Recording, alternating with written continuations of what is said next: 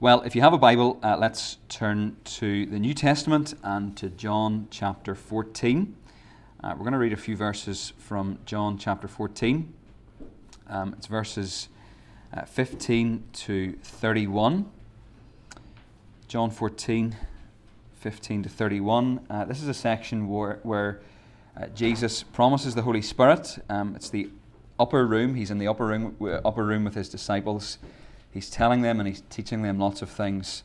And as we're going to see in this passage, he promises the gift of the Holy Spirit. So, John 14, we're beginning at verse 15 and we're reading down to verse 31. This is God's word to us. If you love me, you will keep my commandments, and I will ask the Father, and he will give you another helper to be with you forever, even the Spirit of truth whom the world cannot receive, because it neither sees him nor knows him. You know him, for he dwells with you and will be in you. I will not leave you as orphans, I will come to you. Yet a little while, and the world will see me no more, but you will see me. Because I live, you will also live. In that day you will know that I am in my Father, and you in me, and I in you. Whoever has my commandments and keeps them, he it is who loves me and he who loves me will be loved by my Father, and I will love him and ma- manifest myself to him. Judas, not Iscariot, said to him, Lord, how is it that you will manifest yourself to us and not to the world? Jesus answered him, If anyone loves me, he will keep my word, and my Father will love him, and we will come to him and make our home with him. Whoever does not love me does not keep my words, and the word that you hear is not mine, but the Father's who sent me. These things I've spoken to you while I am with you, but the Helper, the Holy Spirit, whom the Father will send in my name, he will teach you all things and bring to your remembrance all that I have said to you. Peace I leave with you, my peace I give to you. Not as the world gives, do I give to you. Let not your hearts be troubled, neither let them be afraid. You heard me say to you, I am going away, and I will come to you. If you loved me, you would have rejoiced because I am going to the Father, for the Father is greater than I. And now I have told you before it takes place, so that when it does take place, you may believe. I will no longer talk much with you, for the ruler of this world is coming. He has no claim on me, but I do as the Father has commanded me, so that the world may know that I love the Father. Rise and let us go from here. Amen. Let's keep that passage open in front of us just as we consider uh, this second part of who the Holy Spirit is and what He does. Uh, d- during the summer, uh, we went on holiday to Dunfanaghy, mentioned it a couple of times in church. Uh, we spent a week there and we stayed in a little holiday cottage. It was a bit of a trek. Uh, Dunfanaghy is one of the more northwesterly villages in Ireland. Uh, we went there with the whole squad, three kids and a dog, and it was a bit of a squeeze getting everything in.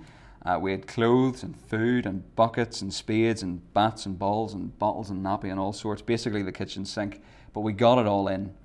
Uh, my role in getting ready for holiday or a trip away is to pack the car. It's a very specific role. It's not necessarily to pack the bags, it's to put the packed bags in the car. I do my own packing, never takes me very long, but Lynn sorts everyone else out, and she's very good in, in doing that. A- anyway, we were getting packed up to go, and I was doing my thing, getting my stuff together, and Lynn said to me, Have you got a phone charger? And I said, Yeah, yeah, I'll, I'll make sure to put one in. And I continued doing what I was doing. And that was fine. We packed up the car. The car was full. Off we tottered to Dunfanaghy. Long journey, as I said. You can't just nip home for something if you forget it. Can't remember when this happened, but it was very early in the holiday, just after we had arrived. Lynn's phone needed charged. And she said to me, Have you got the phone charger? And we have the same types of phone, iPhones and my charger was her charger, so to speak. And as soon as she asked, I had that feeling in my stomach. You know that feeling where your, where your stomach kind of just drops out of you? I had that feeling. I knew straight away that I hadn't packed the phone charger. I had a token look in my rucksack, but it wasn't there. It was no use. I hadn't packed the one thing that I was supposed to pack.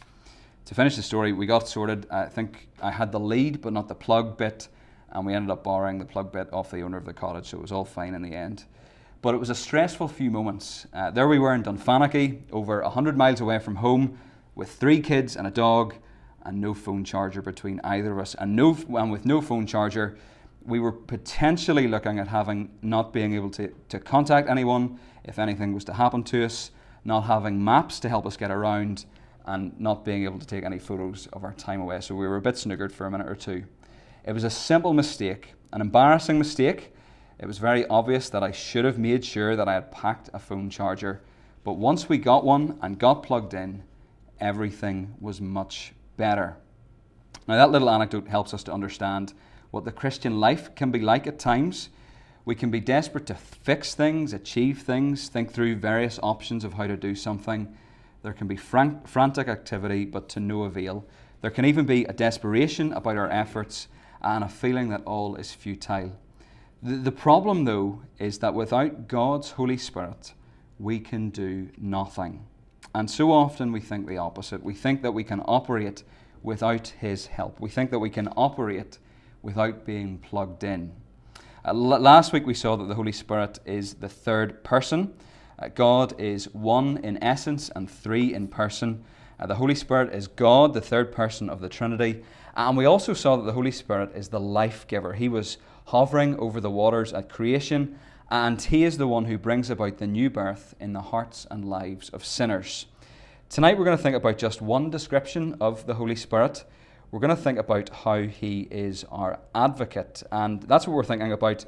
And that's really just our main point and our only point this evening. The Holy Spirit is our advocate. Uh, we've read from John 14 this evening and the passage in which Jesus promises the Holy Spirit. If you look down to John 14, verse 16, you'll see that Jesus says, And I will ask the Father, and he will give you another helper to be with you forever. Uh, the word helper is sometimes translated as comforter or counselor, and it comes from the Greek word paraclete. Uh, the first thing we notice in this passage is that Jesus promises another paraclete or another helper. For Jesus to say that the Holy Spirit will be another helper means that there had to be a helper before the Spirit. Uh, the New Testament clearly identifies the first helper or paraclete as Jesus himself. Uh, John writes this in 1 John 2, verse 1. He says, My little children, I am writing these things to you so that you may not sin. But if anyone does sin, we have an advocate with the Father, Jesus Christ the righteous. Uh, the title advocate given here to Jesus is another translation of the Greek word paraclete. Jesus is the first paraclete, and upon his departure from this world, Jesus prays that the Father will supply another paraclete in Jesus' absence. The Spirit is sent to be Christ's substitute. But both Jesus and the Holy Spirit fulfill the role of helper or paraclete. Now, in the ancient world, a paraclete was someone summoned, summoned to give assistance in a court of law. The difference between Jesus as our paraclete and the Holy Spirit as our paraclete is understood in this way. Uh, J- Jesus' courtroom role for us the way in which he stands in our place and takes on himself t- takes on himself the judgment due to us is exercised for us outside of us. So we receive his righteousness because he stands in our place as our advocate outside of us. The Spirit's courtroom rule for us, though, is exercised within us. The Spirit brings us to acknowledge our guilt and to receive pardon in Christ before his return in judgment at the last day. The, follow up question to all of that is what does the Holy Spirit do as our paraclete? If He indwells us, as we so often say and pray, then what is His role in our lives? Well, as our advocate, as our paraclete, He performs more than one task. Uh, among other things, the Spirit helps us as believers to address our Father. And that's actually a very practical thing for us to remember as we come to pray in a few moments. It is one of the roles of the Holy Spirit to help us as we pray. Uh, listen to these words from Romans 8, uh, verses 26 and 27. Uh, Paul writes, Likewise, the Spirit helps us in our weakness, for we do not know what to pray for as we ought, but the Spirit Himself intercedes for us with groanings too deep for words.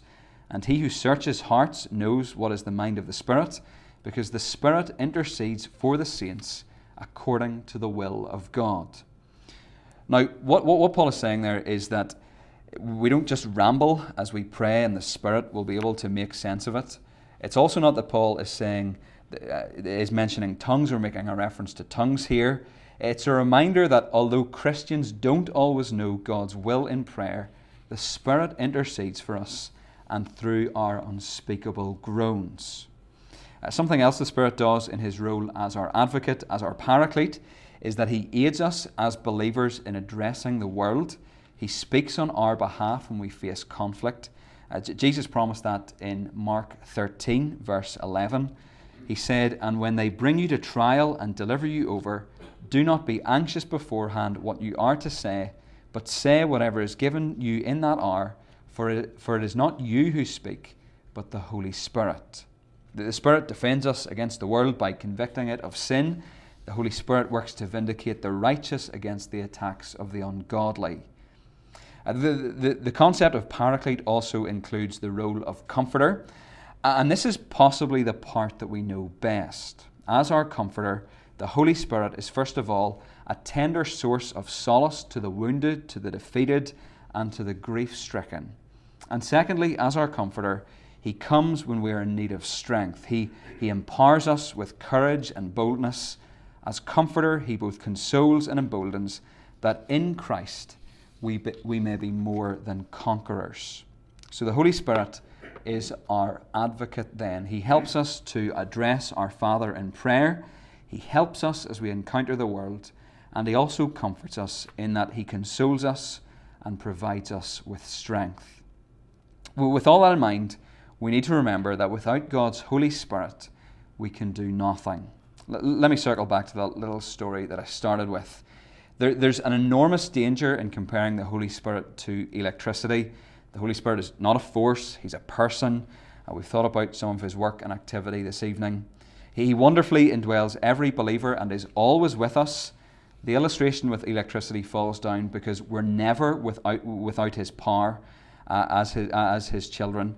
But, but there is a sense where we're commanded to be filled with the Spirit, to keep in step with the Spirit, and to not grieve the Holy Spirit.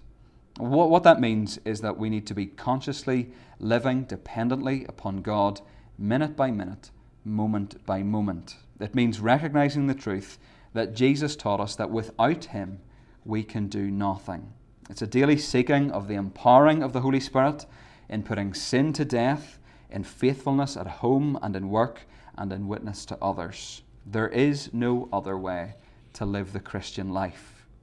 Let me give you a quote from C.H. Spurgeon about our dependence on the Holy Spirit. Spurgeon once said this He said, Without the Spirit of God, we can do nothing. We are as ships without wind or chariots without steeds. Like branches without sap, we are withered. Like coals without fire, we are useless. As an offering without the sacrificial flame, we are unaccepted. Without the Spirit of God, we can do nothing. In our own lives and in our church life together, we need to recognize where the power is. We need to make sure that we're plugged in, that we're relying daily on the Holy Spirit, our second advocate, the advocate who indwells us and helps us to address our Father in prayer the advocate who helps us as we encounter the world, and the advocate who also comforts us by consoling us and providing us with strength. Let, us pray that His power would fill us tonight and tomorrow and the next day as we live for the Lord Jesus. Let's pray for a moment.